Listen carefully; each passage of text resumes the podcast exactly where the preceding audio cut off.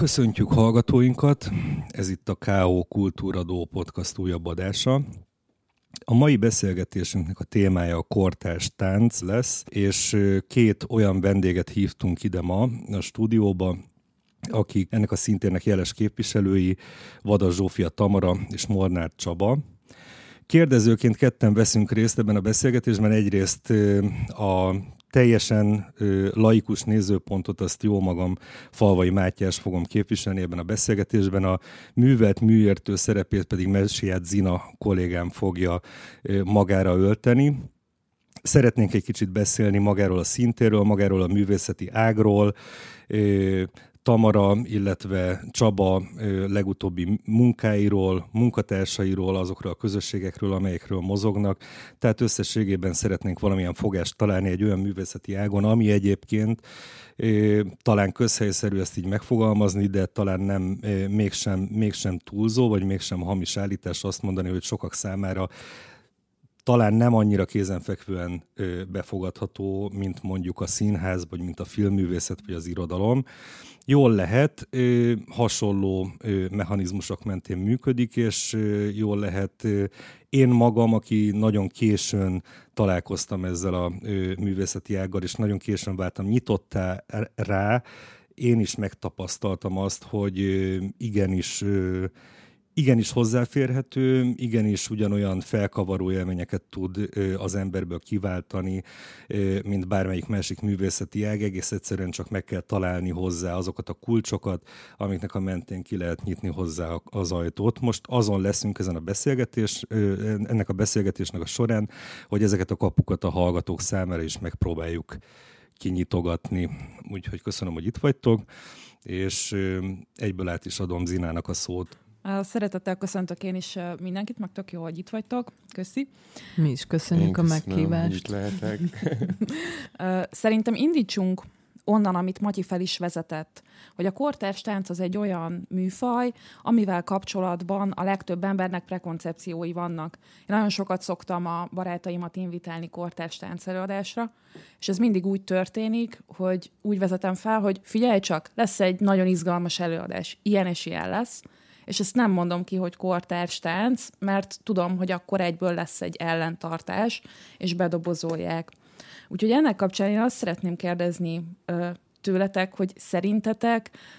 hogyan lehet azt megfogalmazni, tehát hogy, hogy, hogy mi, az a, mi, mi, mi az a kortárs tánc, mert biztos vagyok benne, hogy nem az, ami az emberek fejében él akkor, hogyha, hogyha, hogyha meghallják ezt a szót. Tehát va, meg lehet-e határozni egyáltalán tehát le, lehet, be lehet-e dobozolni, lehet-e mondani rá általánosságokat? Hát ez, én igazából nem is tudom, hogy, hogy a kortás tánc így mitől kapta ezt a, ezt a tényleg valósan egy ilyen, egy ilyen negatív konnotációját, tehát hogy ez nem tudom, hogy így ez, ez honnan jön pontosan, hogy így meg lett így békjózva. Ö, bocs, csak hozzá kapcsolódóan, hogy talán azért, mert ez, hogy kortárs tánc, ez egy ilyen nagyon nagy halmaz. Tehát, hogy kicsit olyan, mint hogyha azt mondanánk, hogy festészet, de ugye festészeten belül is mennyiféle dolog van, de vagy nem, nem jó hasonlat, mert ugye van kortárs festészet, de hogy, hogy a kortárs táncba is valahogyan helyet kap nagyon-nagyon sokféle irányzat, ami, ami a modern tánc utántól kezdve tulajdonképpen a kortárs tánc magába öleli a különböző stílusoknak, műfajoknak, akár a keveredését, ami lehet klasszikusabb, esztétizálóbb, kísérletezőbb. Tehát, hogy szerintem ez egy olyan nagy kalap, amiben egy laikus számára nehéz, nehéz eligazodni, és, és talán ezért is jött ez a negatív, vagy nem tudom, ta, talán szakmán belül sincsen. Hát inkább csak távolságtartás, vagy félelem. Szerintem egyébként a testtel függ ez össze, tehát hogy, hogy, hogy tényleg sokszor barátok, akik mondjuk nem annyira ismerik így a műfajt, vagy amit én csinálok, sokan azt mondják, hogy igen, hát biztos, hogy lesz akkor nem tudom, mesztelen test, vagy nem tudom, valami olyan explicit mm, élő megnyilvánulása a testnek, ami miatt így ami egy ilyen ellenállást okoz, és hogy szerintem ez egy kérdés számomra is, hogy tényleg a, a testnek, vagy a jelen idejű test tud okozni egy, egy, egy olyan jelenséget, ami valahogy mm, tényleg be vagyunk így, nem tudom, rakva egy ilyen kultúrába, és akkor tényleg a magán, ugye a tabu, az intimitás, hogy ez, ez meg van mutatva, lehet, hogy valami, valami, valami innen jön. Sokszor ettől így elidegenednek az emberek, a, amiatt, amit te is mondasz, de közben ebben a műfajban vannak nem mesztelen, meg olyan nem annyira tabukat döntögető ö, előadások is, ami ugyanúgy tud releváns Igen, lenni. sokszor már valakinek az is tabu, hogy nem tudom, mondjuk a narratíva az nem ok-okozati. Tehát, hogy nem, egyszerűen nem ö, történetmesélés van, és akkor azt gondolom, hogy fú, én ezt nem értem, és akkor van egy ilyen van egy ilyen elzárkózás Egyébként nem, tört, nem hogy... történetmesélés van? Tehát, hogy, tehát ez, ez például nekem a gyanúm azzal kapcsolatosan, hogy, hogy miért akadhat meg ez adott esetben kultúrakereső közönségnek is a torkán, hogy nagyon nehezen referencializálható, nagyon nehezen beazonosítható, hogy mi az, amit történetesen látunk. A tánc az szerintem közelebb áll a zenéhez, mint mondjuk az irodalomhoz, vagy a színházhoz, még akkor is, hogyha egyébként performatív műfajról van szó, akkor sem inkább a tánchoz közelíteném, hanem inkább mondjuk a zenéhez. Vannak benne érzetek, vannak benne nagyon szubtilis, nagyon elrejtett metaforák, ritmusok, struktúrák, amik építkeznek, visszatérnek, stb. De hogy összességében nem tudod elmondani, hogy miről szól a dolog, abban az értelemben, ahogy egy zeneműről se tudod elmondani, hogy miről szól. Ennek ellenére, amikor én magam ö, ö, nézek ö, egy, vagy befogadok egy, egy, egy kortás táncerőadást, akkor valahogy számomra mégis olyan felkavaró élményt tud nyújtani, mint hogyha végnéznék egy filmet, vagy egy színházi előadást, mert valahol ha valahol, akkor talán itt még inkább érvényes az, hogy az előadásnak én is az alkotója vagyok. Tehát az, hogy én hogyan rezonálok erre, hogy egy olyan meditatív állapotban befogadva ezt a dolgot, ahogy az embernek ki kell nyitnia magát egy ilyen előadás során, hogy, hogy, hogy, hogy én mit kapcsolok hozzá, hogy bennem mit mozgat fel, hogy bennem mit piszkál fel, milyen emléket, milyen élményt, milyen érzést. Tehát, hogy, hogy, hogy valahol valahol, valahol, valahol mégiscsak történetet generál bennem, annak ellenére, hogy nem feltétlenül akar elmondani egy történetet, vagy nem feltétlenül az generálódik bennem, amit ti el akartok mondani. És akkor itt ez lenne a kérdésem, hogy egyébként el akartok mondani történetet egy előadással? Tehát, hogy azt mondod, hogy nem történetmesélő, de van egyéb, tehát nincs is ilyen szándék, vagy van ilyen szándék, vagy a körvonalakat akarjátok átadni, vagy az érzelmi töltetet, Hát szerintem történetmesélés ez a műfaj nem annyira alkalmas, tehát ez egyértelmű. Ugyanakkor meg nem tudom, ugyanakkor meg a történetmesélésnek vannak más eszközei is. Tehát, hogy még egy film, hogyha nézek egy filmet, akkor lehet, hogy nem értem okokozatilag, hogy egy mondatból nem tudom, ho- ho- hogyan, tehát ho- egy, egy kérdésre milyen, tehát nem konzekvens választ kapok, de attól még, ha az egészet egyben nézem, a vizualitáson, a képen, keresztül, vagy a szerkesztésen keresztül valamilyen utazásba így beinvitál ez a dolog. És hogy ez a is dramaturgia, ez is mint fogalom. ugyanúgy egy történet számomra, tehát hogy szerintem maga a történet mesélésnek is mi a koncepciója, vagy gondolom, tehát hogy, hogy nagyon tág, vagy, vagy, vagy, vagy nagyon tágan lehet ezt, ezt értelmezni, hogy hogyan van egy történet ö, elmesélve, és hogy valahogy nem tudom, én mondjuk a munkában, én, én nem gondolom azt, hogy én, én egy történetet akarok elmondani, hogy ez, innen indulunk, és akkor oda ö, jutunk, de hanem inkább nem tudom, a műfajon, a mozgáson, a, a, a vizualitáson keresztül érzetekből szövődő, ö, nem tudom, utazás az, ami, ami, ami szerintem egy, egy, egy ilyen személyes történetté, mert mint hogy mindenki, aki nézi valamilyen interpretált történetté tud talán alakulni. Mondjuk egyébként nekem az, olyasmi tapasztalatom szokott lenni, amikor, amikor tánceladást nézek. Az egyik az az, hogy, hogy, hogy ez a zenei tapasztalat, amit a Matyi is mond, hogy, hogy nem az van, hogy, hogy történet, hanem úgy ülök be, hogy hagyom, hogy az érzékeimre hasson. De ami, de ami még inkább van, az az, hogy egy ilyen álom élmény, vagy egy trip élmény hogy nem tudom pontosan leírni utána, nem tudom utána elmesélni, de kristálytiszták az érzetek hogy, hogy, hogy, hogy, hogy, mi, hogy mi is történt ott. És az az érdekes egyébként, hogyha újra nézek táncelőadásokat, akkor az érzetek nagyon hasonlóak, tehát nagyon hasonló álomban van részem, de soha nem uh, ugyanabban. De például most a történetmesélés eszembe, hogy mondjuk a kortárs táncon, tehát ezen a kategórián belül azért vannak olyan alkotók, együttesek, akik nem tudom, Antigóné, vagy uh, Rómeus Júlia kortárs feldolgozás, tehát hogy, hogy, hogy nem tudom, a Szegedi kortárs balettre gondolok, vagy a Győri balettre, ami ami megkérdőjelezhető az én szemszögemből például, hogy ezt én kortástáncnak tekintem el, de hogy ott azért próbálnak történet, Mint ahogyan történeten a keresztül. balett műfaj is történeteket mesél el, de ott kapsz hozzá egy szövegkönyvet, amiben el tudod olvasni röviden mi a történet,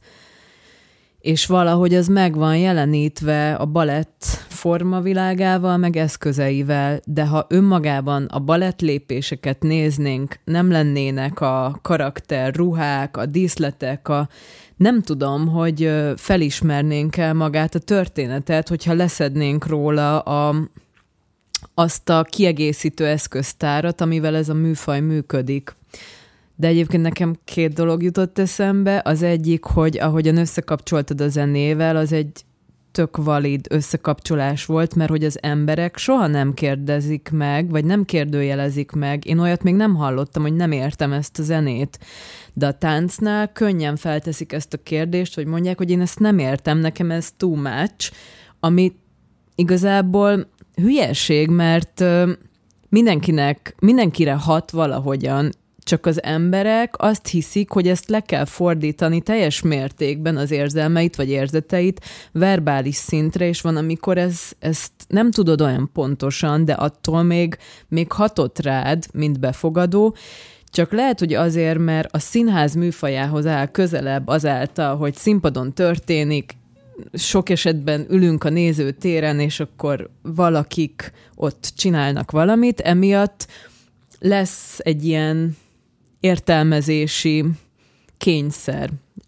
Ez az egyik. A másik pont emiatt, hogy hogy gyerekként, vagy oktatás, vagy iskola rendszerben találkozunk ugye a zenével, a színházzal, képzőművészettel, a tánccal nem annyira találkozunk, illetve van, aki találkozik, de hogy igazából... Hát szalontánc tanfolyamokra beiratják a gyerekeket. Igen, de hogy... igen, vagy néptánc. Hogy, igen. hogy, hogy a, testnek a megélése a testnevelés órán kívül nagyon kevés helyen történik meg, tehát nincs annyira beépülve az oktatási rendszerünkben, és nekem rengeteg barátom vagy ismerősöm van, aki felnőttként járt előadásokra, de utána elkezdett valamit foglalkozni a testével. Lehet ez, mit tudom én, bármilyen tánc, vagy ilyen szomatikus testmunka, de mindenki utána elmondta, hogy most már sokkal másképpen nézi ezeket az előadásokat, mert hogy volt saját tapasztalata. Szóval én nekem van egy ilyen gyanúm, hogy ezzel is összefügg. A történetmeséléssel kapcsolatban meg mi most az elmúlt két évben gyerekekkel dolgoztunk, és ott volt egy történetünk, hogy majd a projektről is egy pár szót ejtsél, légy szíves, kérlek. Jó. Szóval ott volt egy történet, amiben mi alkotók így megállapodtunk, hogy ez a mi fantázia háttérsztorink, ami igazából így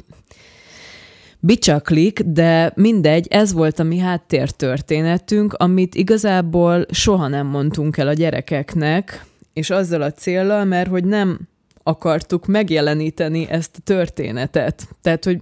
sosem akartuk, hogy esetleg a gyerekek olyan zavarba kerüljenek, hogy itt valamit el kéne játszaniuk, és ezért ezt a történetet sosem mondtuk el, viszont volt egy belső történetünk, ami tök érdekes, mert eddig soha egy ö, darabnál se volt konkrét történetünk, vagy amivel így dolgoztunk, szóval ez így most, hogy felvetetted, ez nekem is érdekessé vált. És akkor mi ez a projekt? Ö, Nibiru projekt, de ennek már elég sok ö, ágazata van. Eredetileg ö, két éve a Trafóban mutattuk be a Nibiru című táncelőadást, amit gyerekekkel közösen hoztunk létre. Tóth Márton képzőművésszel és Grillus Ábris médiaművésszel, zenésszel. Hárman egyetemben, aztán csatlakozott hozzánk egy táncpedagógus, a Varga Viktória, meg Zsigó Anna dramaturg, és ez egy olyan szempontból speciális projekt volt, hogy nem csak az volt itt a lényeg, hogy, hogy mi most gyerekekkel dolgozunk, és színpadra viszünk valamit, hanem hogy egy, egy számomra speciális metóduson keresztül jutottunk el velük odáig, hogy színpadra rakjuk őket, ami az volt, hogy, reng, hogy igazából workshopoltunk velük majdnem, tehát három vagy négy hónapon keresztül, rengeteg művészt elhívtunk, meg vendég, tanárt, és egy világot építettünk közösen, amiben igazából a, az azonnali alkotás volt a lényeg, tehát soha nem azt csináltuk, hogy készülünk valamire, amit begyakorlunk, és aztán előadjuk, hanem folyamatosan alkotunk, ami, ami, amit előadunk, vagy ami már így kész van. Tehát nem volt ilyen megdolgozása egy anyagnak, hanem instant alkotás volt, ami, amit aztán valahogy egy ö, beletereltünk egy edénybe, ami aztán a gyerekeknek egy fix matériává vált, tehát tudták mondjuk a sorrendet, de alapvetően létrehozták az előadáson is azt az anyagot, amivel addig dolgoztunk. Ez így érthető? Igen, nekem ezzel kapcsolatban felmerül az a kérdés, hogy tudom, hogy sok,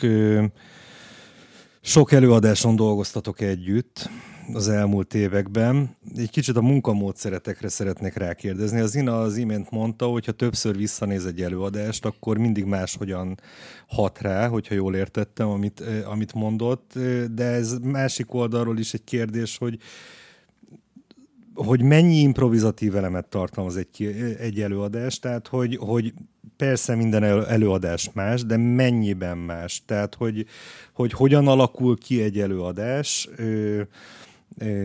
mennyire van lekottázva idézőjelesen, hogyan lehet ezt egyetlen, tehát most ennek a technikai részletei érdekelnek, hogy hogyan tudjátok leszúrni azokat a karókat, hogy akkor itt most ez fog történni, itt ez, itt meg az.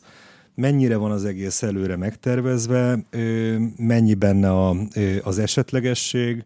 ez, ez, ez, ez érdekelne egy picit. Szerintem van, tehát ezt gyakran használják így az utóbbi időben sokan, hogy meghasználták is, hogy improvizációval dolgoznak, de mondjuk én nagyon nagy különbséget látok azok az előadások között, amíg mondjuk mint eszköz dolgozik improvizációval, vagy aki az improvizációval dolgozik. Tehát, hogy mi mondjuk nem tudom, a, a Woodworks-nél, ahol gyakran ö, ö, hallani, vagy tudni, hogy improvizációval dolgozunk, viszont az az improvizáció, tehát az anyaggyűjtésnél, a folyamatnál ez mint egy, e, a kreációs folyamatnál, mint eszköz van használva ahhoz, hogy mm, valamit keressünk, vagy valamibe kutassunk, anyagokat gyűjtsünk, viszont amikor már maga az előadás az improvizáció eszközét használja, de nagyon pontos évet ír be, ami idézőben dramaturgiailag, időbeli síkon le van fixálva. Tehát ö, lehet, hogy egy percen belül, hogyha újra visszanézed, mondjuk egy mozdulat, tehát hogy egy estéről a másikra különbözik mondjuk a mozdulat, viszont az egész ív az, az ugyanaz lesz, és ö, vannak azok az előadások, olyan alkotók, akik mondjuk az improvizációval sokkal nyitottabban kísérleteznek, tehát ahol tényleg az hogy el, elmész egy előadásra, és ott igazából egy, egy valós idejű kísérletet nézel végig, hogy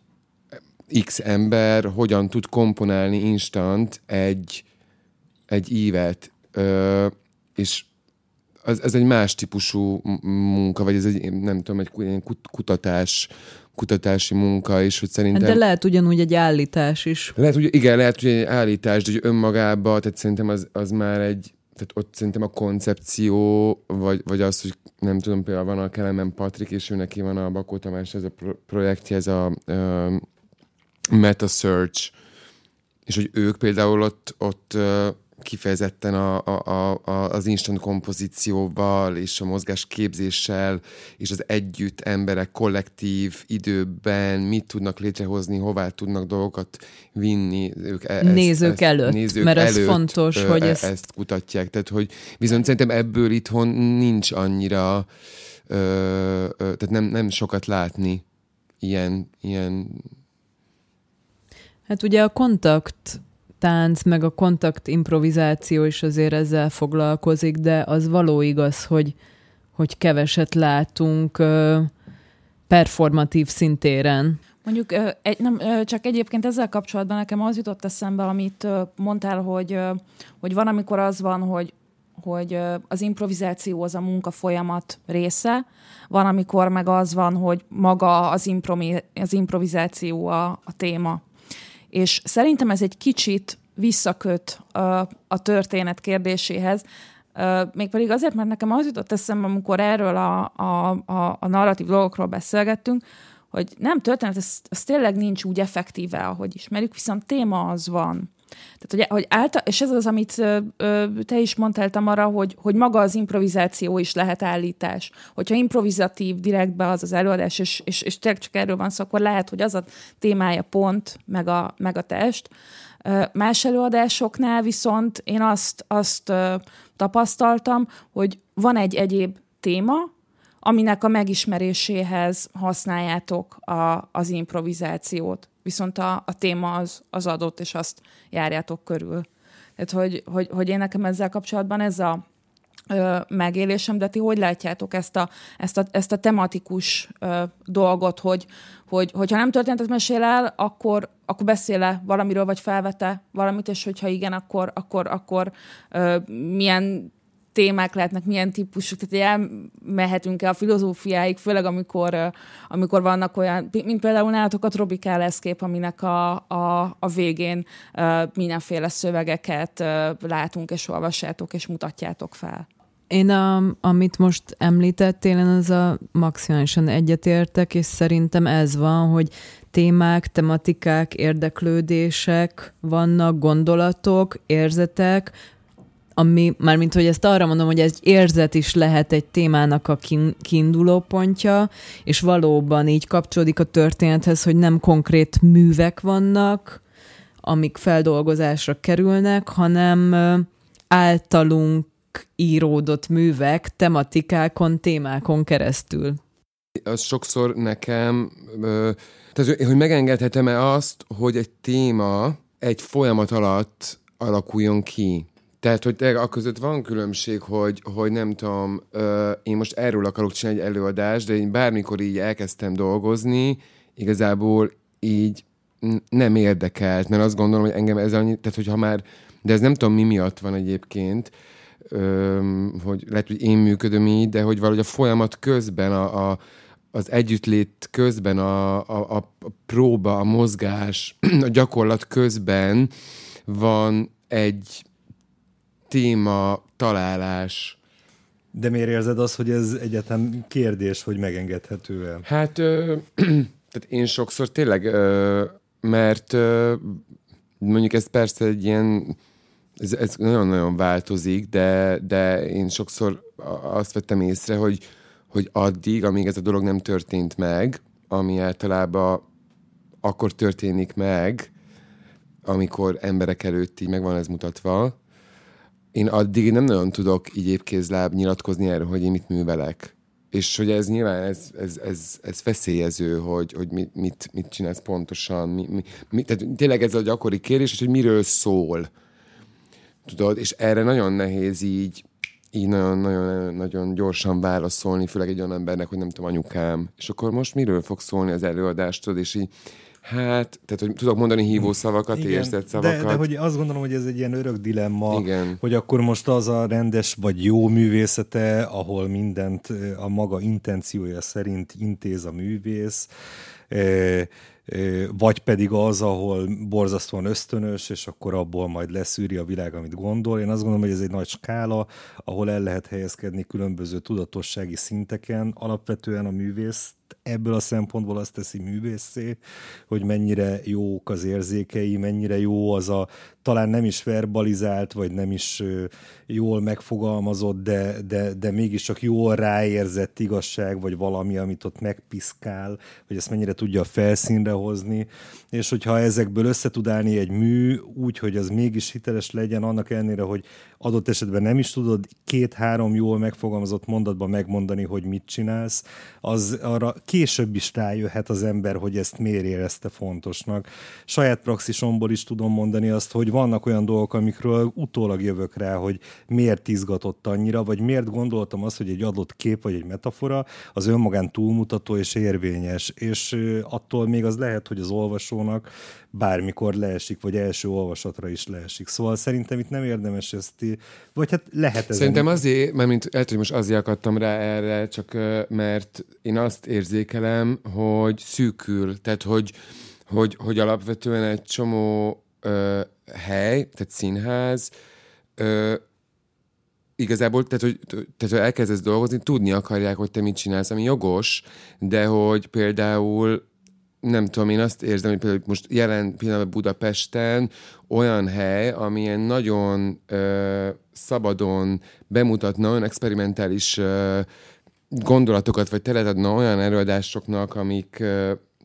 tehát, hogy a, a, amik, amik mm, tehát, hogy egyre jobban konkretizáló, tehát a konkrétumok kellenek, az embereknek. De a, a, a praxis során, vagy nem tudom én, a, a karrier során megszerzett név vagy hitelesség az nem tud segíteni abban, hogy akkor azt mondják, hogy jó, itt van a színpad, tiétek egy hónapig, akkor csináljátok meg, bízunk bennetek. Tényleg van ez, hogy nem csak az intézmények, ahol, ahol tudják már előre, hogy mi lesz a program, tőled előre bekérik, hogy mit fogsz csinálni. Tehát oly, általában olyankor kell leadni szövegeket, fotókat, nem tudom, címeket, amikor te még el se kezdtél próbálni. Ugyanakkor nálam sokszor előfordul, hogy, hogy sokat pályázgatok, tehát meg kell fogalmazni pályázatokhoz ötletmorzsákat, érzeteket, és akkor mindig van, vagy attól lesz már egy irány, hogy, hogyha le kell írnom egy pályázathoz, hogy mit akarok csinálni, valahogyan muszáj. És az, az időnként tök sok segítséget ad, mert tulajdonképpen vagy teljes mértékben el lehet attól térni, mert leírtál valamit, bementél a próbaterembe, elkezdtél kísérletezni, és teljesen eltértél, vagy átbúrjánzott egy másik irányba, vagy pont, hogy egy iszonyú jó kapaszkodót ad ahhoz, hogy meg tudtad fogalmazni az érzeteidet valahogyan, és akkor ahhoz visszatérni, hogy mit is akartál. Ugyanakkor iszonyú nehéz. Én most pont egy, mielőtt kialakult volna ez a karantén helyzet, nekem az volt már jó ideje a vágyam, hogy ne ezt tegyem, hogy, hogy, a, hogy íróasztal mellől az ötleteimet pályázatokhoz próbálom megfogalmazni, hogy utána pénzt kaphassak, és bemehessek emberekkel a próbaterembe, és csinálhassuk, hanem meg akartam ezt fordítani, hogy amiről beszéltél, hogy inkább praktizálni, tehát hogy bent lenni, mozgás közben jöjjön a, az ötlet, a jegyzetek, a nem tudom, amiből aztán le tudom szűrni, hogy, hogy mi az érdeklődési kör. És ez egy teljesebb vagy egy szabadabb élményt ad az alkotás során? Tehát, hogy, hogy úgy, hogy most éppen ezt tapasztalod meg, hogy először van a, a, a, a, a keresés, meg a csinálás, és utána megfogalmazás, hogy ez nem tudom, elsötétíti a korábbi munkamódszer? Nem, így más, hogy mostában, vagy most ö, többször csináltam azt, hogy ö, hogy egyszerűen, amikor ben voltam próbaterembe, fantá- tehát, hogy megy a fantázia, pörög, mozgás közben nekem eléggé fantáziálok, és hogy a legprimérebb nyelvezettel leírom a leggagyibb, leghülyébb ötleteimet, viszont ezek valahogy ilyen puzzleként így ott vannak, így körülötted, és akkor lehet, hogy jön egy lehetőség, vagy egy helyzet, amihez, ami, ami megteremti azt, hogy ezt akkor így elővegyem, és akkor az valahogy így testetől kapjon, vagy így én, én bocsánat, hogy még mindig ezt firtatom, tudom, hogy ez a, a, ez a laikusnak a, az ilyen voyeur, nem tudom én, indítatása, de hogy, de hogy tényleg arra vagyok kíváncsi, hogy amikor egy előadás összeáll, az előbb azt a kifejezést használtam, hogy hogyan van lekottázva. Tehát ez valahogy rögzítitek? Vagy, vagy minden fejbe van? Tehát mindent fejben De mi az a minden, amire gondolsz? Mit, hát, mit, mit, mit gond, azok, mit azok a mérföldkövek, azok a mérföldkövek, a, amik amik, ami, a, hogy A-ból B-be el kell jutni, B-ből C-be, to, stb. Tehát, hogy mi, mik azok, a, mik azok a, amik rögzítve vannak valamilyen formában egy ilyen, egy ilyen előadásban? Tehát, hogy le van, le, leírjátok magatoknak, vagy megtanuljátok, vagy a zene segít nektek,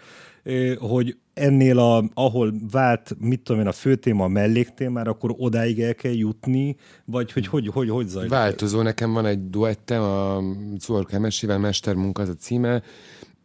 ahol igazából az improvizációt használjuk, mint eszközt, viszont az egész le van kottázva. Tehát, hogy az azt jelenti, hogy elindul, nagyon sok referencia van, tehát, hogy va- alapvetően van egy zene, ami az egészet megtartja, tehát, hogy ismerjük a zenét, meg, megtanulod a zenét, hogyha hallgatod, nem tudom én, egy másfél-két hónapon keresztül megtanulod. Tehát van a zene, mint paraméter, tér, mint paraméter, a másik, ketten vagyunk a színpadon, tehát, hogy vannak jelek, ő ad egy jelet, én adok egy jelet, ö- nem tudom, aztán van, van olyan rész az egészben, amiben egyszerűen tudjuk, hogy milyen dolgoknak kell megtörténnie, és ennek van egy sorrendisége, az, hogy most ez pontosan így, vagy úgy, vagy amúgy történik, az még nincs lefixálva, de benne kell, hogy legyünk abban az időkeretbe. Tehát, hogy maga a fixálási technológiák, tehát szerintem ezek ilyen technológiák, technikák, mindenki egy-egy adott darab, mondjuk más fixációt ö, ö, igényel, vagy más ilyen techno- mocs technológiát. Ö, nekem az is érdekes, hogy így észrevettem, hogy mondjuk az időérzék, tehát hogy, hogy, hogy az idő, nem tudom, nagyon sokszor így relatív, főleg egy, nem tudom, egy improvizációba, ahol keresel valamit, viszont viszont sokszor az ilyen nagyon konkrét, meg nagyon precízé tud válni, tehát hogy tehát körülbelül érzed, hogy akkor jó, eltelt egy perc és így gesszelsz, de hogy körülbelül így tudod. És persze tényleg az is van, mint mondjuk egy társas tánc, hogy mennyire vagy összeszokva a, azokkal, akikkel színpadon vagy, tehát hogy, hogy egyszerűen tudod, hogy ő, tehát megtanulod az ő, a másiknak, vagy a másik embereknek a, a, a, tehát a reakcióit, vagy a habitusát, tehát hogy egyszerűen érzed, és akkor valahogy, hogyha ezek, ezek így kordában vannak tartva, vagy így, így mindenki, nem tudom, belekerül ebbe a, az előadásba, amikor elindul, akkor, akkor ez így, így, így működteti. Meg ilyen struktúrákban való gondolkodás van, vagy tehát forgatókönyv van, csak hogy ez a forgatókönyv hol, melyik részén van így cölöpökkel így nagyon lehorgonyozva, vagy hol van ebbe szabad, nagyobb szabadságtér, azt a, az adott alkotók által készített struktúra határozza meg. Most ezzel kapcsolatban, meg azzal kapcsolatban, amit, amit az egy lapra kerülésről mondtál, Engem az borzasztóan érdekel, hogy mi van akkor, hogyha nem csak táncosok készítenek egy, egy előadást, mert az utóbbi időben, utóbbi ö, pár évben az egy nagyon erősen érzékelhető tendencia a, a táncelőadásoknál, hogy az alkotók között van ö, képzőművész, zenész, színházi alkotó. Ö, tehát, hogy ez van. Mennyire mennyire más a nyelve az egylapra kerülésnek akkor, hogyha, hogyha más művészeti ágak képviselőivel dolgoztok, és, és hogy van akkor ez a lekottázás? Mert hogyha táncosok vannak a, a, a színpadon, akkor mondjátok ezt, hogy, hogy ismered a másiknak a, a reakció idejét, a, a gesztusait, stb. De mi akkor, hogyha a tánc műfajában nem ismerős ember van ott veletek. Hát erre eléggé, eléggé izgalmas kísérleteitek voltak az elmúlt években, ahol elektronikus zenész, jazz zenész, képzőművész is becsatlakozott, tehát hogy, és azt gondolom, hogy ebből a szempontból mondjuk kimondottan, vagy legalábbis számomra, lehet, hogy csak a tapasztalatlanságom mondatja ezt velem, de hogy ebben, ebből a szempontból ti ö, unikálisak vagytok, vagy a ti generációtok, vagy az a, az a szintér, amin belül mozogtok. Igen, nekem azért nagyon konkrét és fontos példám a Grillus ábris, és akkor vissza tudok csatlakozni az előző témákhoz, hogy hogy mi 2016-ban úgy kezdtünk el dolgozni, hogy egyáltalán nem ismertük egymást. Én, én őt meghívtam, mert én láttam a korábbi képzőművészeti hanginstallációit, amik nagyon érdekeltek, és meghívtam egy közös munkára, Viszont ott állt elő egy olyan helyzet, hogy hogy más területről jövünk, és nem is ismerjük egymást, tehát nincs ez a közös nyelv, tehát ki kell alakítani egy nyelvezetet. És nálunk ott az volt, hogy igazából nem volt semmi, hogy most mire csináljuk, vagy tehát, hogy bemutató, vagy ilyesmi, hanem elkezdtünk leülni, és ilyen, ér, hogy ki mibe van, érdeklődési körök, és ugye a zene meg a mozgás azért kapcsolódik, tehát nem volt nehéz érteni egymást, de ott konkrétan tényleg az volt, hogy témák, hogy ki mibe van, és mik érdekelnek, de valamit meg kell ragadni, hogy menjünk be a próbaterembe, és mit, csin- mit csináljunk, és akkor nagyon konkrét dolgot kitaláltunk magunknak, amin keresztül elindultunk, és aztán megtörtént az, ami, amit te mondtál, hogy így íródott, és kialakult valami, de azok a témák, vagy, vagy érdeklődések aztán bekerültek, amikről beszélgettünk, de fontos volt beszélgetni kicsit ilyen konkrétabb szinten, hogy ki, kit mi érdekel egyáltalán, hogy, hogy el tudjunk valahol indulni. És akkor ott elindultunk, és, és ezeken a munkákon keresztül kialakult egy tök hasonló közös munkanyelv, amit én megtapasztaltam már korábban a táncosokkal, és aztán ehhez csatlakozott a Marci is, és abszolút lett egy hármas közös munkanyelvünk. Tóth Márta nem élt csak, hogy... Igen, igen. igen. Ö, tehát, hogy, hogy am, ami nekem ugyanúgy ö, van egy hasonló, már mint nem hasonló, mert más munkanyelv, de van a Vasimrével, vagy akár a Csabával, a Márcióval, vagy korábban a Dányi Viktóriával, tehát akikkel így dolgoztunk együtt az adott helyzetekben mindig kialakult egy kimondatlan munkanyelv, amit én csak utólag látok, hogy ezek nagyon konkrét munkanyelvek, ami, ami belőlünk és az egymásra való hatásunkból alakul, mert rám a Csaba nagyon más hatással van, mint mondjuk a Vasi, és abszolút mindkettőjükkel érzek valami fajta munkanyelvet, amit mi használunk, ha dolgozunk együtt. Hát, ja, a másik meg, hogy, hogy például én, én nekem egy ponton, nem tudom, melyik hány évvel ezelőtt, nekem kicsit ö, így én így megelégeltem a saját ilyen munkanyelvemet tehát, hogy, hogy, hogy át akartam alakítani a munkanyelvemet, hogy, hogy egyszer hogyan működik az én, tehát el, elkezdesz alkotni, és akkor valamik dolgok működnek, eleve úgy, tehát úgy kattog az agyad, és egy ponton, e, és, és, és ezek létrehoznak bizonyos típusú, nem tudom, előadásokat, vagy döntéseket, és hogy, hogy valahogy nekem igényem lett arra, hogy jó, de ezt ismerem, ezt a típusú gondolkodásomat, és hogy mi mást, tehát hogyan máshogy tudom áthúzalozni az agyamat, vagy egyszerűen azt, hogy megtanulni máshogy látni, tehát hogy, hogy nekem ez is érdekes, így be ezt, ezt csinálom már egy ideje, de hogy, hogy én is sokkal érzékenyebbé kezdtem el válni így a, a, erre a műfajra, vagy mi az, ami engem érdekelett korábban. Bizonyos módon láttam, most máshogy akarok látni, és én ennek néha érdekes egy ilyen veszélyét ennek, hogy, hogy jó, de én benne vagyok ebbe, van mögöttem egy csomó év tapasztalat, meg láttam nagyon sok mindent, és hogy igazából mennyire megyek távol, tehát hogy ahhoz, hogy ezt mondjuk tényleg valaki más, aki mondjuk laikusabb, vagy nem annyira ismer, így be tudja ezt fogadni. Mert szerintem tényleg van az, hogy vannak olyan előadások, amik nem tudom, egy laikus megnéz, és azt mondja, hogy fú, köszönöm szépen, nekem nem, nem kell a kortás tánc. Tehát szerintem e, ebben is vannak szintek, hogy, hogy mit jó, hogyha látsz, és a következőt azt megnézed, de a következő az már egyel, nem tudom, távolabbi. Tehát szerintem nem az, hogy ki kell tanulni ezt is nézni, csak hogy nem tudom, hogy értitek-e mi. Igen. Messzileg, nem, nem tudom megfogalmazni én, én, jól. Én az, azzal kapcsolatosan, vagy azzal a félemmel kapcsolatosan, hogy most az mennyire lesz érthető a közönség számára, vagy mennyire nem, arra én tényleg csak a saját tapasztalatomat tudom elmondani. Aki idegenkedéssel, távolságtartással nézte néhány évvel ezelőttig ezt a műfajt, vagy ezt a művészeti ágat, inkább fogalmazzunk így,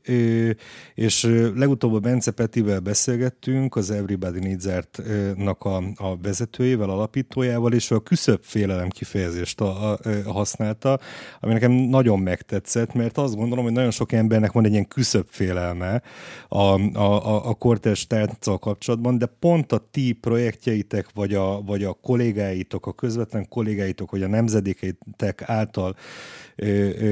előadott előadásokkal kapcsolatban én azt éreztem, hogy ezt nagyon könnyen át lehet lépni ezt a küszöbfélelmet. Szóval én soha nem éreztem azt, hogy nem értem, hogy mi történik. Egész egyszerűen arra kellett rájönnöm,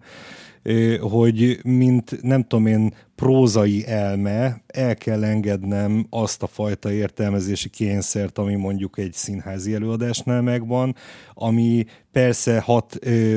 irracionálisan vagy emocionálisan is, de elsősorban mégiscsak racionálisan épül föl, el kell engednem, és úgy kell tekintenem rá, mint mondjuk az, az abstrakt kortás képzőművészetre, aminél szintén nem lehet feltenni azt a kérdést, hogy mit ábrázol a kép, vagy mit ér, mi, mi, miről szól, vagy mi az üzenet, hanem egész egyszerűen egy meditációs apropóként kell felfogni, egy olyan állapotba kell kerülni, ahol hagyod, hogy hasonl rád, és tulajdonképpen amit belőled kivált a dolog, az lesz a lényege az előadásnak, és igazából csak az az előadás tudja ezt elérni, hogy egyáltalán bármit kiváltson belőled, ami egyébként történt valamiféle, akár tudatos, akár tudattalan, akár emocionális, akár racionális, de tudatossággal van fölépítve.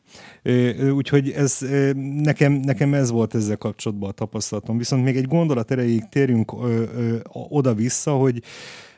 már így körüljártuk, vagy használtuk többször a kortárs tánc kifejezést, de hogy valójában ez egy jó meghatározás, hogy kortárs tánc, hiszen most ez kortárs, de Én... 20 évvel ezelőtt más volt kortárs, 20 év múlva más lesz a kortárs, tehát hogy van hát... erre valami jobb kifejezés, vagy...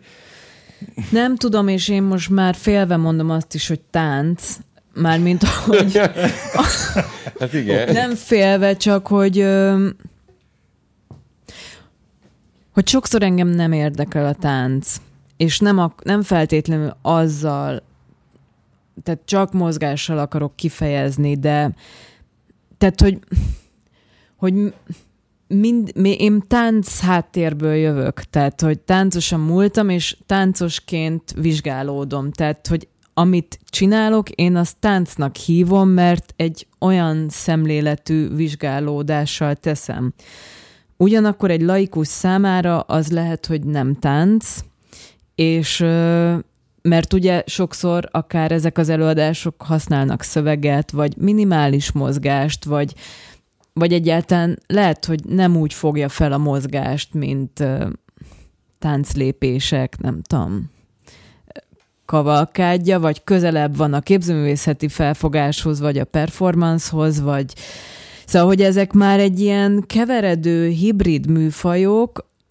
és ezért mondom, hogy én most már azt is ne félek kimondani, hogy tánc, mert, mert valahogy be tud zavarni. Tehát volt egy konkrét előadásunk a Trafóban, a Deeper című előadás, amit táncelőadásnak hirdettek, de, de hát ez, hogy mondjam, tehát, hogy ez nem olyan értelemben volt tánc. Tehát, hogyha valaki oda teljesen ismeretlenül jött be, lehet, hogy csalódott, mert az első 20 percben alig mozdultunk meg. Tehát... És a nemzetközi porondon van erre egyébként bejáratott kifejezés, amit lehetne adaptálni? Szerintem a performance Performing artsnak vagy... szokták mondani ezeket Igen, amennyire... csak hogy itthon itthon ez a performance kifejezés azért szerintem nehéz, mert van ennek egy nagyon komoly múltja. Ami inkább a képzőművészethez, konceptuális képzőművészethez kötődik. Igen, és ezek akár itt, most ezen a ponton lehet, hogy használják azokat az eszközöket, vagy abszolút van keveredés, de nem tudom, nehéz meghatározni. Mondjuk egyébként pont emiatt a téma miatt mondtam azt az elején, hogy ha valakinek ajánlok kortárs táncelőadást, akkor nem mondom ki, hogy, hogy tánc, hogy ne, ne legyen ott az a prekoncepció, hogy ő most itt mozgást fog ö, nézni 60-90 percen keresztül, ö, mert, ö, mert nem. Sőt, általában embereket azt szerint is invitálok, hogy tudom, hogy milyen típusú zenét szeret, tudom, hogy milyen uh, típusú eseményekre szeret elmenni, akkor neki, uh, neki valószínűleg izgalmas lesz ez a táncnak uh, nevezett produkció, mert hasonló uh, élményben lesz része. És egyébként uh, én mostanában a, azon gondolkoztam, hogy kicsit ez a most akkor mondjuk táncnak, de az a, az a fajta előadó művészet, ami mostanában van, az inkább a, a, a popkultúrához közelít nekem, ami egy ilyen, ami egy ilyen saláta, mert, mert az előadásaitokban is, meg, meg más produkciókban is nagyon sokszor vannak popkult referenciák, vagy, vagy akár olyan dolgokra utalások, amik, amik a mindennapi tapasztalataink. És ez az, amitől, amitől amitől azt gondolom én is, hogy ez a belépési küszöb, ez sokkal, tehát hogy sokkal könnyebb megugrani a, annak is, aki még, aki még nem látott ilyet. Viszont szerintem van egy fontos dolog a, a ti generációtokkal kapcsolatban, mert oké, okay, ez, egy, ez egy nagy halmaz, de, de eddig csak olyan, hát elsősorban olyan produkciókról beszéltünk, amelyekben ti, mint alkotók voltatok jelen, nem mint táncosok. És nem beszéltünk arról, nem mint csak pusztán táncosok, és nem beszéltünk arról, hogy hogy veletek eljött az, hogy már nem feltétlenül az a felállás, hogy van egy koreográfus, aki megmondja, hogy ez és ez lesz, ezt akarom csinálni, itt vannak a táncosok, és ők letáncolják. Nálatok ugye már, ugye már, már nem ez van. És hogyha jól tudom, akkor mind a ketten voltatok a másik felállásban is, hogy erről tök jó hogyha mesélnétek egy kicsit, hogy hogy jött meg az igény arra, hogy, hogy már ne az előző felállásban dolgozhatok, és csináljátok a sajátot, illetve hogy esetleg hiányzik-e a, a másik fajta működésmód. Mielőtt a kérdésedre válaszolnánk, annyi javítást, hogy én nem, tehát hogy nem igazán tudom, hogy mit értünk a mi generációnk alatt, hogy ez most így korosztály, mert hogyha, mert ha korosztályosan értjük, akkor értem, kikről van szó, de hogyha ilyen szakmaibb, akkor én azt gondolom, hogy itt van egy idősebb generáció is, csak kevesen vannak, de hogy, hogy gyakorlatilag ugyanez elmondható rájuk. Tehát, hogy én most itt hozom példának a Szabórékát, a, a Lagyánszki Mártát, a Hódadriánt, a Berger Gyura, aki már igazából még idősebb generáció, de, de ők maguk is valahogy szerintem Szerintem ez, amiket mondunk, hogy... dolgoztak akkor, igen, amikor igen. mondjuk én iskolás voltam. Hát én azért azt is lehet, hogy ide kapcsolom, hogy Magyarországon, Budapesten kortárs tánc intézmény, ami iskola akreditált szinten van, az az Angelus Iván iskolája, ez a kortárs tánc főiskola, és hogy korábban a tudást magyarul vagy elmentél külföldre, és külföldön jártál iskolába, és akkor vagy ott maradtál, vagy hazajöttél, és akkor elkezdtél működni, vagy pedig különféle kurzusokon szer- szerezték, vagy, vagy különböző hátterekből jöttek a táncosok, vagy tornász múlt, vagy,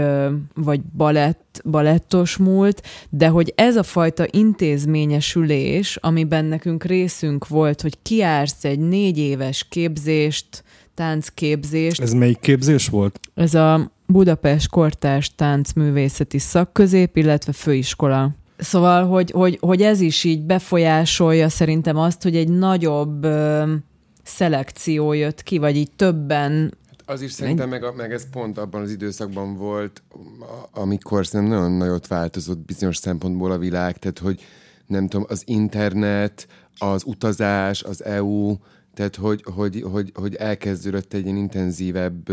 ki-oda-visszajárás, így, így akár Európán belül, és valószínűleg ennek is nagyon nagy hatása volt, volt erre, vagy én emlékszem például az első, én aztán Brüsszelben tanultam, aztán Olaszországban dolgoztam egy együttesnél, és úgy kerültem így vissza bele egy ilyen kollektív ö, alkotói folyamatba, amikor a műalapítványnak volt egy ö, ö, mi is volt a neve? A Jardin Europe. Jardin Europe, ami egy ilyen EU-s szerintem ilyen kreatív Európos, nem tudom, pályázat volt, ahol több nemzetiségű táncban dolgozó alkotóknak adott anyagi, meg infrastruktúrális lehetőséget arra, hogy alkossanak együtt. Tehát, hogy akkor azelőtt is voltak, de mondjuk a műalapítványnak volt például Magyarország és USA és akkor magyarok mentek ki, vagy a, a, amerikaiak jöttek ide alkotni magyarokkal, de, de akkor ez a Zsárdányi Unapos projekt, amit ezzel a Bloom Tánc kollektívával csináltunk, az kifejezetten ez volt egy a... ilyen kollaboráció több nemzetiségű ö, alkotók és előadók között. De mondjuk nálunk, ahogy, ahogy a nálunk az iskolában, a Budapest Kortárs Tánc szakközépiskolában, amikor még én jártam, akkor az, az tényleg a képzésnek volt egy, egy része, hogy, hogy nekünk meg volt a lehetőségünk arra, hogy alkossunk, tehát hogy nem csak tán, nem, nem, nem tánc technikai, nem tudom én, szupergépeket képezett az iskola, hanem egy nem tudom, gondolkodóbb, kreatívabb ö, ö, embereket, és ott nekünk már az első év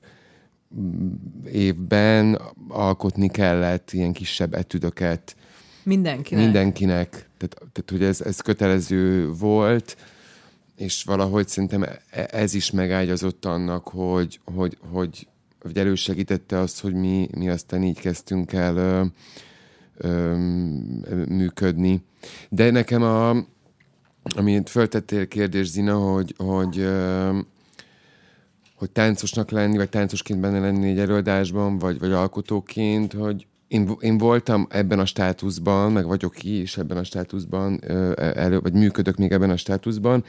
viszont az én, viszont olyan projektekben sikerült, vagy olyan munkákban sikerült így, nem tudom én, 10-10x év alatt benne lennem, ahol én lehet, hogy táncos státuszban voltam, de én azt úgy éltem meg, hogy én alkotó vagyok ennek a, ennek a projektnek. Tehát, hogy maga ezt az ilyen csak táncos, és csak én kiszolgálom a, nem tudom én, a koreográfusnak az elképzeléseit. Tehát én ezt sose így éltem meg. Lehet, hogy ez technikailag így volt, de mihelyest én elkezdtem megélni azt, hogy én itt már csak egy nagyon kicsi és nem tudom, mozgató rugója vagyok ennek az egésznek, vagy igazából egy ilyen elkezdtem érezni azt, hogy egy ilyen táncos státuszba kerültem, én, én onnan mindig ö, menekültem, vagy, vagy, vagy, nem, vagy nem, nem választottam olyan, olyan munkákat, vagy nevet mondtam dolgokra. Tehát, hogy ne, nekem fontos a, ezen a műfajon keresztül m- mm, keresni valamit, vagy egy ilyen belső kutatási folyamatomat ö, ö, élni, vagy megélni. Vagy csak azzal kapcsolatban, amit, amit mondtál, hogyha hogy akkor is alkotóként vagy ott az előadásban, hogyha van egy koreográfus. Mi van akkor, hogyha te vagy a koreográfus, és nem közös alkotó munka van, tehát hogyha, hogyha kimondottan te rendezel darabot, nekem most a, az Eclipse miatt merült föl a, a kérdés, ugye ebben az előadásban nagyon-nagyon sok szereplőt, nagyon sok táncost mozgatsz. Ők mennyire kapnak alkotói szerepet akkor, hogyha, hogyha te, te vezeted a, a, a produkciót, vagy te koreografálod? Hát például az Eclipse-nél, tehát hogy akkor nekem voltak koreográfusi ambícióim. De én azt gondolom most, hogy, hogy amikor de ez, ez ilyen személyiségkérdés, hogy ezt keresem, de hogy valahogy nekem ez a koreográfusi ambíció, vagy maga ez a státusz, engem ez így zavarba ejt, meg ezzel így nem nagyon szeretnék így, így élni, vagy talán félek tőle. Ö, és igazából abban a, a, az Eclipse-nél én azt gondolom, hogy persze a, voltak alkotótársaim, viszont én akkor abban a tripbe voltam, hogy, és egy olyan helyre készült el ez, a, ez az előadás, ahol egy viszonylag emlékeim szerint elég rövid idő alatt, illetve egy előző munk- munkámat látván föl lettem kérve valamire, ahol igazából így meg volt bizonyos szempontból kötve a kezem, és én nekem előre kellett dolgoznom. És ez a dolog létrejött, viszont, a, viszont azt, hogy azok az emberek, akikkel én együtt dolgoztam, ezekben ez hogy rezonált, tehát nem gondolom, hogy ők ö, teljes mértékű alkotó szabadságot megéltek ebben az előadásban. Azt, hogy milyen platform volt a részemről te- teremtve, hogy akkor ez egy, nem tudom, egy nagyon ö, ö, tehát, hogy maga a, a koreográfusi hierarchia érzékeltetése az szerintem nem volt így jelen, viszont a döntéshozás az én kezembe volt, illetve az ötlethozás is. Tehát, hogy én ki volt benne voltam igen. a másik oldalon, és te már te már említetted ezt, hogy személyiség, ki milyen személyiség, hogy itt azért vannak alkatok, amit egyszerűen nem tudsz meglépni, hiába akarsz. Tehát, hogy én, én nagyon-nagyon szeretnék táncos lenni, de nem tudok. Tehát, hogy egyszerűen én én olyan, én ebben, ezen a téren korlátolt vagyok, tehát hogy én vágyom arra, hogy egy olyan színésznő, táncos nő legyek, aki meg tud csinálni bármit, és azzá alakulok, de sa, én nem, tehát nem vagyok ez az alkat, sajnos. Én egy kicsit lekerekítve a beszélgetést, még egy utolsó kérdést feltennék, nevezetesen az érdekelne, hogy hogyan látjátok most ennek a művészeti ágnak a, a terét, közönségét, helyét Magyarországon, nemzetközi viszonylatban, hogyan tudtok beágyazódni például a nemzetközi kortás táncos performing art szintérbe, illetve amit még korábban mondtál, hogy mondjuk akár 10-15 évvel ezelőtt még a hétköznapi kultúrafogyasztó, vagy a kultúra ö, iránt érdeklődő ember számára is teljesen ismerősen csengő név volt mondjuk egy Frenák Pál vagy egy Bozsi Kivet, hogy lassan ti is a fiatal generációból elkezdtetek már szép lassan a középgeneráció felé menetelni apró léptekkel, de hogy, hogy, hogy ez, ez, ez, ez vajon tehát a, a, a mainstreambe való, vagy mondjuk a, az undergroundhoz képest szélesebb ö, közönséghez való eljutás esélyét Magyarországon most jelen pillanatban például látjátok-e? Én nem. Mármint, hogy... Hát attól függ. Attól Ez függ, nem igaz, hogy... hogy nem, mert most így hirtelen nem tudtam, hogy mire gondolsz, de ahogy így felvezetted, már arra gondoltam, hogy, hogy, hogy igazából már Szóval, hogy mi is esünk ki valamiből, mert hogy valahogy egy másik generáció, a fiatalabbak, ö, ra jobban odafigyelnek a fiatalok. Tehát, hogy mindig az van, hogy valahogy a saját generációdat tudod lefedni ismerettségben, vagy kicsit följebb, vagy nem tudom, de én azt tapasztalom, hogy mondjuk, ha együtt vagyok egy projektben egy nálamnál fiatalabbal, és mondjuk a, a, a a hely vagy felület, ahol megjelenünk, ott fiatalabbak vannak, ott engem már nem ismernek, vagy tehát, hogy, hogy valahogy nagyon, na, nagyon van az, hogy hogy akár az undergroundban is, hogy jönnek a fiatalok, más szerveződések vannak, olyan szerveződések, amiben én már azért nem vagyok benne, mert már nem az én korosztályom csinálja, és lehet, hogy elhívnak, vagy valahogy ismernek, de hogy, hogy én, én például megéreztem azt, hogy igen, középgenerációsok vagyunk, és hogy, hogy amiben mi szocializálódtunk, hogy azt, azt érzem, hogy hogy van egy generáció, akik próbálják ezt újraírni, vagy átírni, de én sem ismerem azt a generációt, de mégis látom, látok szerveződéseket, amik nem kapnak olyan nagy hangot, de valahogy mégis irányt látok, de ez nem a tánc területén van. Vagy szóval, hogy jobban egy ilyen nagyobb kulturális szerveződés, ahol a zene, vagy koncertek, képzőművészetek, különböző, vagy képzőművészet különböző ágazatai is bekerülnek, tehát látok ilyen szerveződéseket. És a kérdés másik fele, hogy a nemzetközi porond mennyire nyílik meg előttetek, kollégáitok előtt, tehát hogy ebben hogyan szerepel mondjuk így a nemzetközi, nem tudom én, bérkeringésben a, a magyar kortás táncos közösség. Szerepel, ismernek minket, vagy ismerik egy-egy alkotó munkáját. Viszont azt is érzem, hogy van egy unikalitás, vagy egy nyelvezet, ami, ami mondjuk itt van, és hogy ez abból is tevődik össze szerintem, hogy ahogy mi itt dolgozunk, tehát amilyen maga, tehát én nem gondolom azt, hogy csak, csak csak a negatívumot kell sokszor kiemelni abból, hogy, hogy nem tudom, nincs pénz, kevés a pénz, nehéz, nincs hely, hanem hogy szerintem ezek az ilyen megszorító vagy nehezebb helyzetek sokszor nagyon pozitívan tudnak hatni így a művészetre, vagy, vagy, vagy, vagy, vagy így ránk, mert így alternatívákat kell keresni. Hát igen, meg igazából egyikünk se adta föl bármi áron, tehát hogy igazából lehetnénk pálya elhagyók, az alapján, hogy, hogy, hogy, hogy meg tudsz ebből élni, vagy mi mindent kell ahhoz még csinálni, hogy mondjuk fenntartsd magad, de, de hogy nem, tehát nem lettünk pálya elhagyók, és én abból élek, amit csinálok, és akkor ez így lefedi nekem azt, hogy, hogy muszáj, vagy nem muszáj, mert én ezt választottam. Én szeretek tanítani, szeretek koreografálni, szeretek táncolni, tehát hogy több lábon állok, de egy halmazon belül, és, és tulajdonképpen azt csinálhatom, amit szeretek, tehát hogy de nyilván le, élhetnék más szinteken is, akár anyagilag, de valahogy nem tudom, tehát hogyha más kezdenék csinálni, az eltérítene ettől, és hogy viszont ebben a rendszerben működni, meg sokszor tényleg izgalmat és ö, inspirációt ad. Vagy amit te most így elmondtál, az abszolút van. Igen, meg hát az, hogy nem tudom, hogy tényleg ez szerintem ilyen nagyon személyes, hogy ki milyen célt tűz ki. Tehát, hogy tényleg akkor be akarok kerülni a nemzetközi piacra,